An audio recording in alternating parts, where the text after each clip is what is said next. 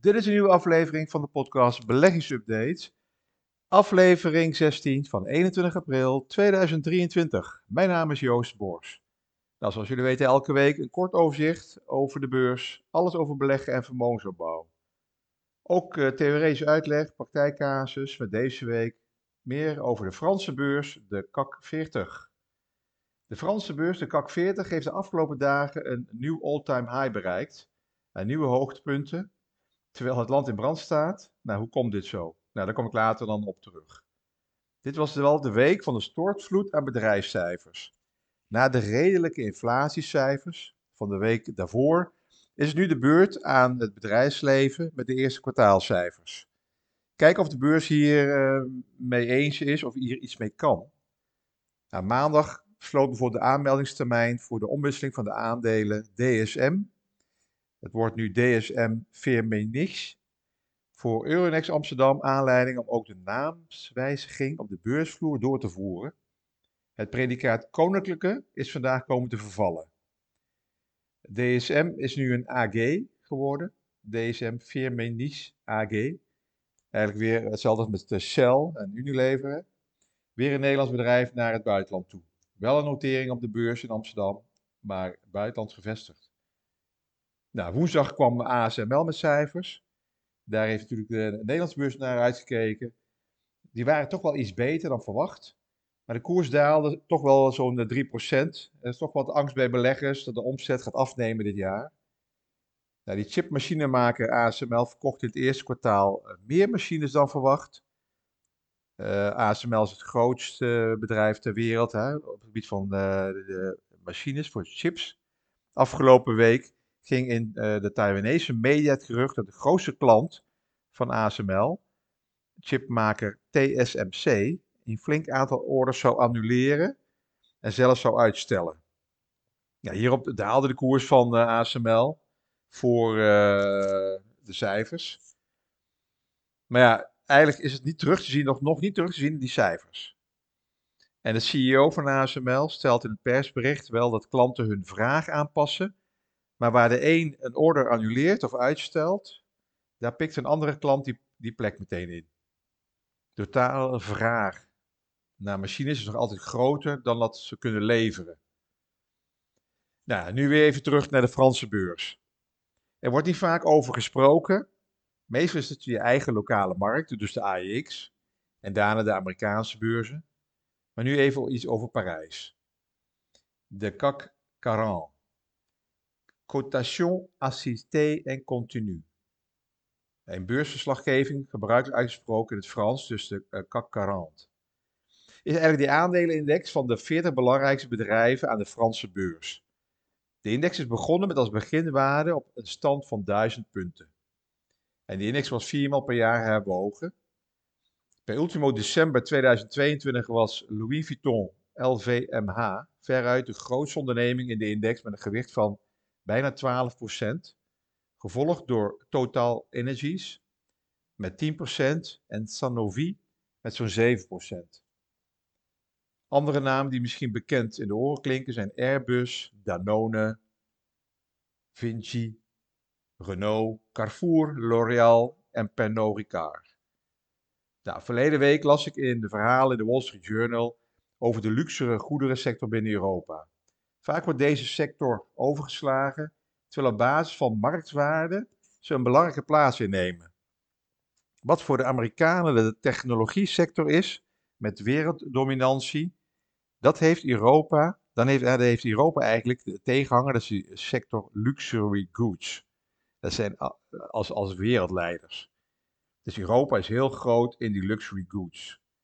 De luxury goods sector zitten dan uh, bedrijven als, uh, wat ik al zei, Louis Vuitton, Hermes, Kering. Kering is een holding met bedrijven namen als Gucci, Saint Laurent. Nou, er zijn allemaal bedrijven die zitten in de kledingindustrie, tassen, horloges, sieraden. Wel in het hogere, luxere segment. De laatste maanden zijn deze aandelen toch weer fors opgelopen. Het komt toch door het herstel in Azië en vooral China, die veel eerder de economie hebben geopend dan de rest van de wereld en de Chinezen zijn dus weer heel fors aan het inkopen geslagen. En dan natuurlijk in het duurste segment in China. En daar profiteren dit soort grote bedrijven van. Vermogende particulieren zien uh, dit naast een statement, hè, dat je een heel mooi horloge hebt of een hele mooie luxe tas, is een statement van kijk, ik heb het gemaakt.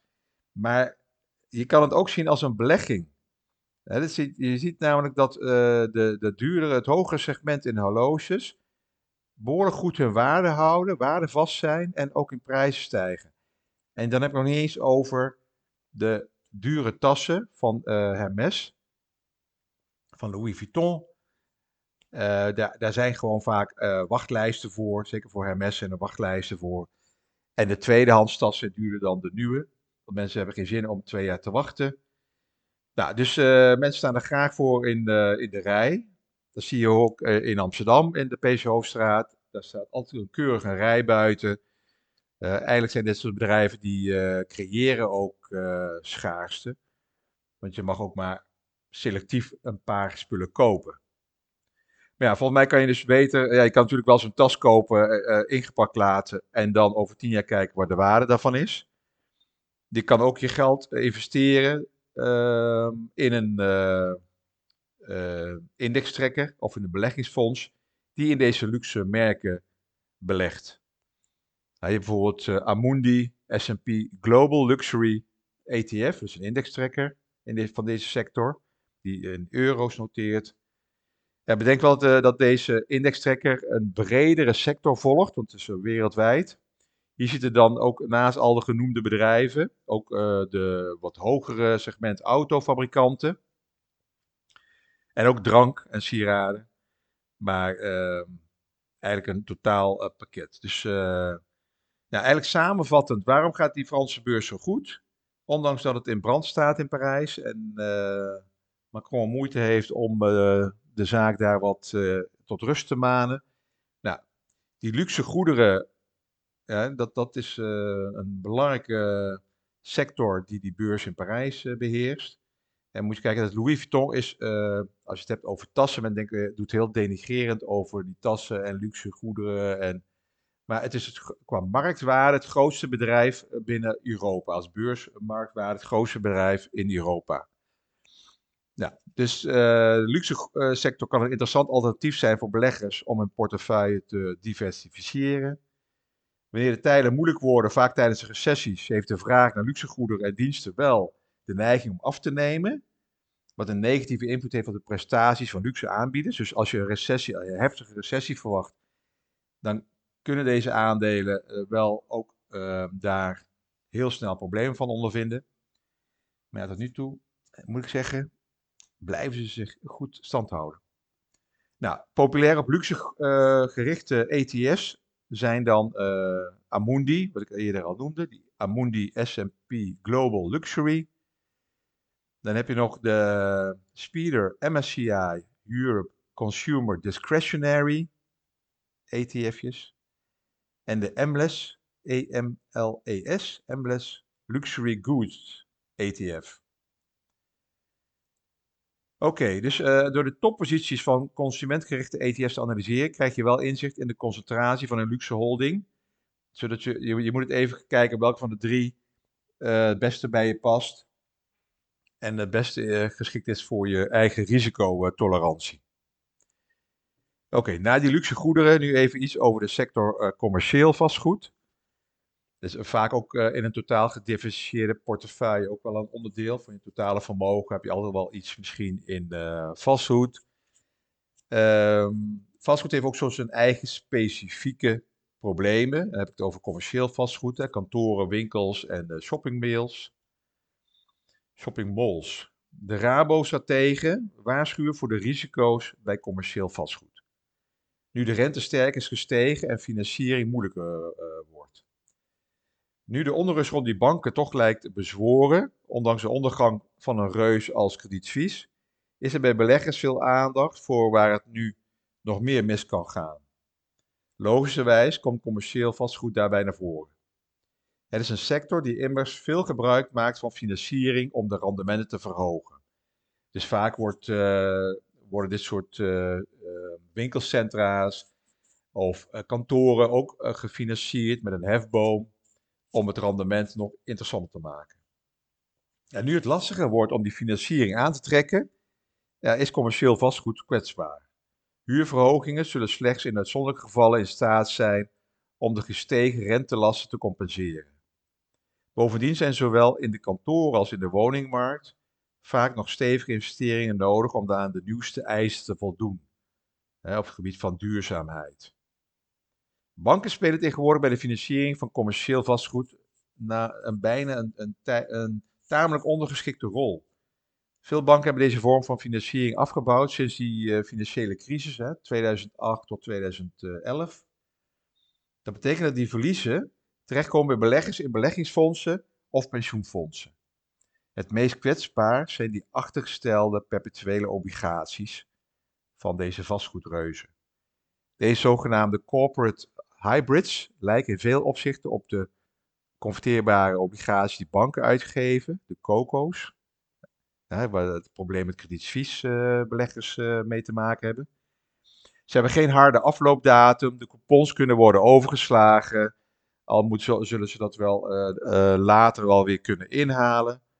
Er is ook een belangrijk verschil, er is geen bail-in risico zoals bij banken. Dat is het risico dat de toezichthouder de achtergestelde obligaties afschrijft en de obligatiehouders dwingt hun verlies te nemen. Dat is wel een klein voordeeltje. De grote onzekerheid voor beleggers in de leningen van vastgoedbedrijven is niet zozeer of het bedrijf aan zijn verplichting kan voldoen, maar of het bereid zal blijven de obligaties bij de eerste gelegenheid af te lossen en te herfinancieren. Zo heeft die, uh, het Europees-Australische vastgoedreus, die, de, de Europees-Australische vastgoedreus uh, Unibail Rodamco een perpetuele lening uitstaan van ongeveer 1,3 miljard euro, die in juli zou worden, kunnen worden afgelost dit jaar. Zou het bedrijf dat niet doen, dan gaat de coupon op de, op de obligatie naar de dan geldende vijfjaarsrente met een opslag van 1,6 kwart, dus circa, naar circa 4,65% bij de huidige rentestand. Beleggers vrezen dat Unibail de obligatie niet zal aflossen gelet op het feit dat de koers onder de 90 staat, terwijl die over drie maanden kan worden afgelost. Toch is de prikkel voor de bedrijven groot om die perpetuele obligaties af te lossen op de eerste call-datum. Wanneer ze dat niet doen, zal die hybride obligatie niet langer voor de helft meetellen als eigen vermogen. De consequentie daarvan kan zijn dat de rating op de andere obligatie omlaag gaat, waardoor de financieringskosten weer gaan, verder gaan oplopen. Want als je een lage kredietwaardigheid krijgt van de uh, bureaus, de ratingbureaus, dan zal je iets meer moeten betalen voor je uh, rente uh, moeten betalen voor je obligaties. Nou, toen het du Duitse vastgoedbedrijf Around Town een kleine perpetueel, perpetuele obligatie niet afloste, raakte de markt het vertrouwen in het management kwijt. Nou, die obligaties noteren nu rond de 30% dus ja, dat zijn de, de risico's in de vastgoedsector. En je hebt natuurlijk ook uh, obligatiebeleggingsfondsen, waar we misschien allemaal in zitten, die ook in dit soort leningen zitten. Dus ja, na de banken, dus nu uh, toch ook wel, uh, kun je ook wel zorgen hebben om de vastgoedreuzen. Nou, dat was het voor deze week. Dank voor het luisteren. Zoals altijd alles op persoonlijke titel. Geen direct beleggingsadvies en zeker niet bedoeld als advies. Vraag na bij je eigen adviseur en alles op basis van openbare informatie. Tot de volgende week.